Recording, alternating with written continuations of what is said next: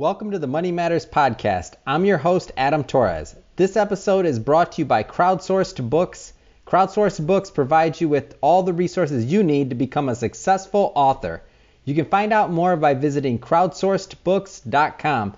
All right, now let's jump into the episode.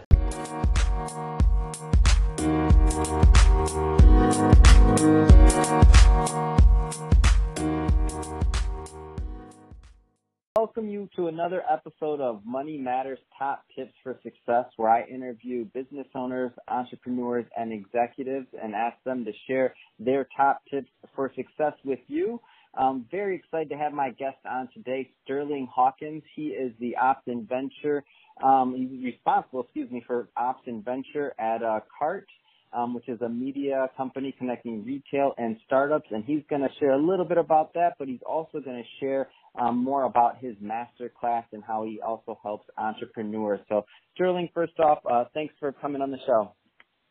Yeah, great to be with you, Adam. Thanks for having me. All right.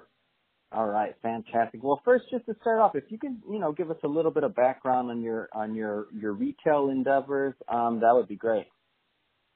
Yeah, for sure. Well, first and foremost, I grew up in my family's grocery store. Um, technically I'm fifth generation retailer, so I kind of got a front row seat to what's going on in retail, especially as technology has become more and more present in the space. And we were one of the first stores in the U.S. at least to launch a loyalty program and have since been on the cutting edge of all the emerging technologies coming into retail online and off from robots to 3D printers, uh, to IoT to, you know, you name it. If it's a buzzword out there, we're, we're taking a look at it. And what we got our hands around there is not only, well, what does the future of commerce look like, but how do you actually create and embrace change? And that kind of brings us to where we are today. Wow. So you said fifth generation. That's amazing. I I, I got to admit, um, I think you're the first fifth generation uh, retail uh, executive that I've talked to. So that's, that's fantastic. So if somebody knows, it's probably you. Yeah, yeah.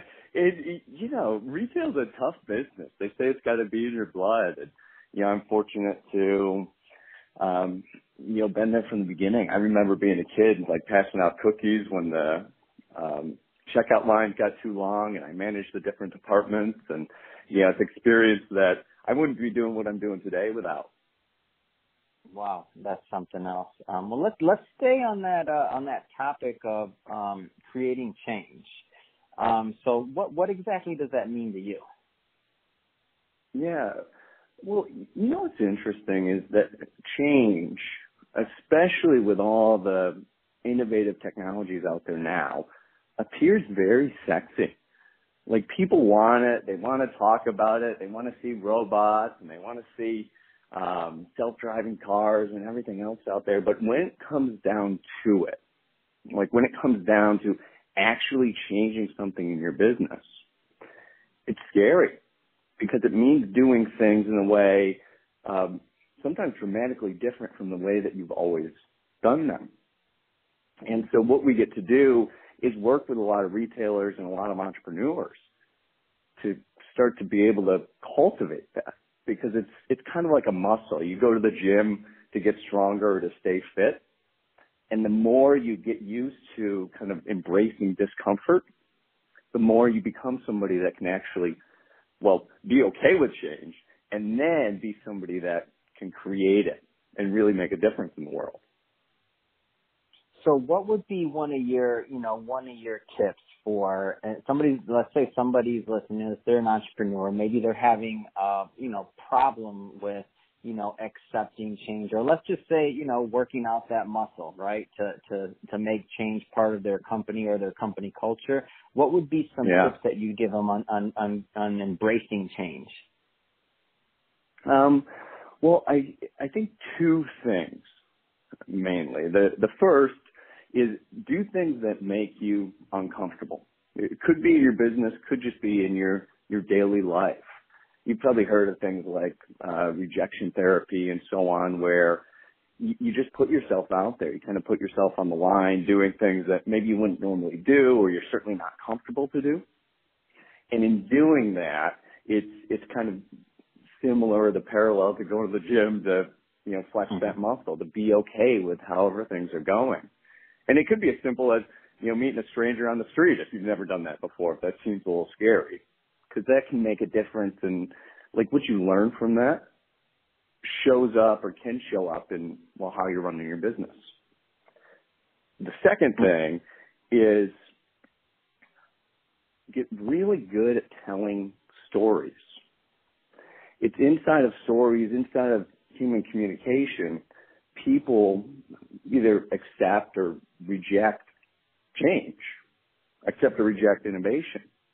And as somebody that can tell stories about the future and especially the future of your business and you know what it looks like when you're successful, that starts to come out in your meetings with clients, investors, or anybody else.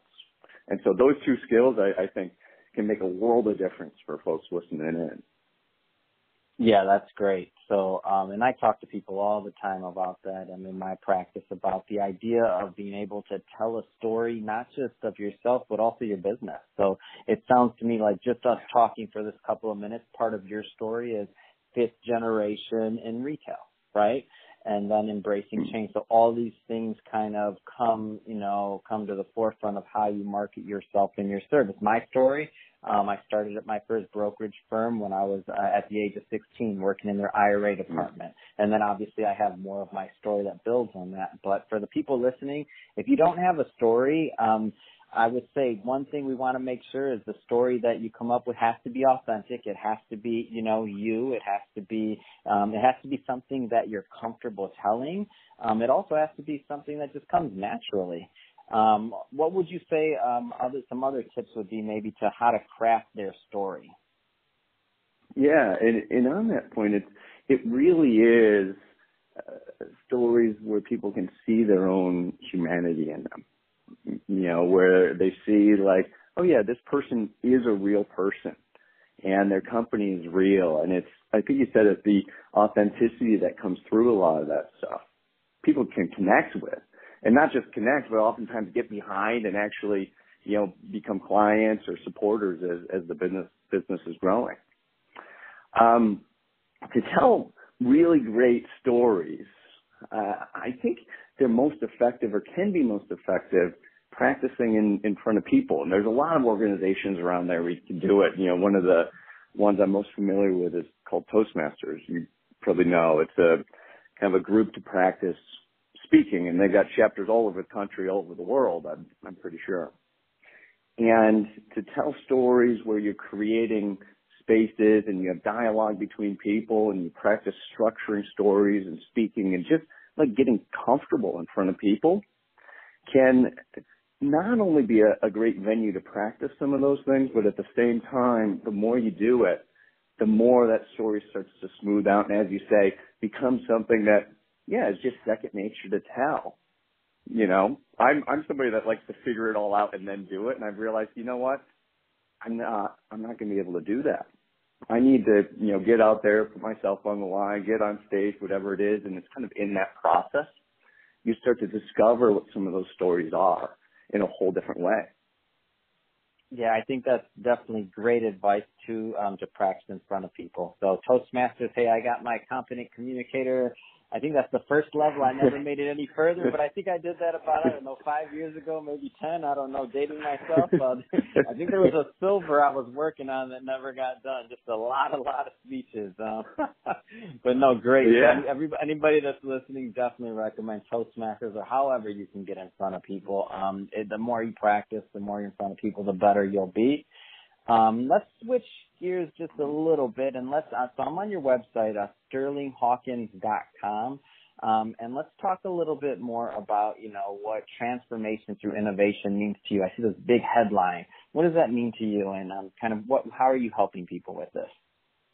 Yeah, well, innovation people typically look at as an outside phenomenon, right? There's technology in the world, there's artificial intelligence, there's all this quote technology innovation happening out there, and that's that's true. Like that that's all happening for sure. But it's inside of kind of turning yourself inside out or innovating yourself that you can start to work with some of those technologies or work with whatever business you're in. It doesn't have to be technology that, you know, transforms your business, transforms, you know, whatever aspect of the world that your business is in. And, you know, a lot of it does have to do with, you know, practice being uncomfortable. What we do in, um, I run a class here in LA on a pretty regular basis. And we bring people in and we just practice storytelling. We practice getting uncomfortable, being in front of people, doing things that, you know, maybe don't come as second nature, but, you know, in the spirit of trying and support and everybody kind of comes together and they have a chance to put themselves, like I call it on the court, right? Like they get out on the court and they get to try some things. They get to see what works, what doesn't work, and the stories they're telling, how they're telling them, um, how they're showing up in the front of the room with people. And that's kind of what I mean when I'm saying, well, yeah, transformation through innovation. Because it is yourself before you can do anything, you know, kind of on the outside. No, that that's all great. Um, and let so I we've talked about speaking, you know, uh, a couple different touch points in this interview. Um, and it looks like you're a, a pretty active um, public speaker. Um, you know, what what kind of advice would you give someone that what that wants to kind of go that route and wants to grow their speaking career? Yeah, I I love speaking. It's one of my favorite things in the world to do. Um, and what I would say is just start. You know, a lot of people have said, well, you know, I'm only going to do it when somebody pays me X amount of dollars. And, you know, great. That, that might be successful for you depending on, um, you know, what your business is doing and what your background is. But I, I would say like, again, just, just get out there. Just start, you know, joining panels, speaking at small community events, uh, speaking at schools and colleges is sometimes a, good place to start. And it's, it's through the process that, you know, the message starts to take shape. Um, you know, I, I do a lot of big events these days. You know, 500, couple thousand people, things along those lines. But that's not how it started. It started with, you know, back in school, speaking to 10 or 15 people. It started at Toastmasters. It started, you know, joining the panel that, well, nobody else maybe wanted to be on. But it gave me a chance to practice and gave, you know, people a chance to hear what I had to say and get some feedback. No, that's great. Yeah. So key takeaway there, just start. I mean, I've, I've, um, yeah. when I think about how my speaking career grew and kind of the things and the changes, I'm like, I, I thought back at it, you know, I've, I've talked to some people who had that stance of, uh, you know, wait to be paid. Um, and I think about it and I'm like, you know, the, when I first started my career as a financial advisor, how many I think I paid people to, you know, I'm paying for the event. I'm paying to get butts and seats so that I can talk to people about investments. And I'm like, if I would have waited for somebody to pay me, I'm like, I probably wouldn't have my first client, you know, a decade totally. later. So that's, that's really great advice. Just start. I mean, get in front of people and, you know, get uncomfortable. It sounds like the theme, um, is very consistent in your advice. Get uncomfortable. Just start. Um, be okay and mm-hmm. embrace change. I mean, it sounds like these are all a recipe for success. Um, so let's see, just to kind of close off, um, where can people reach reach you? Um, what should they be reaching out to you for? Yeah, sterlinghawkins.com is the best place to find me. Any advice people want around speaking, I'm certainly happy to provide it, uh, but especially around uh, speaking about your business, whether it's to create more sales, to find investors, or uh, let's call it speaking with a purpose would be happy to hear from anybody. And, you know, if it's not the right fit for the master class or some other things, I can just provide some feedback. All right. Fantastic. Well, hey, thank you again for being on the show today. Um, have an awesome day. And to the listeners, um, have a great day. Appreciate it. Take care. Thanks, Adam.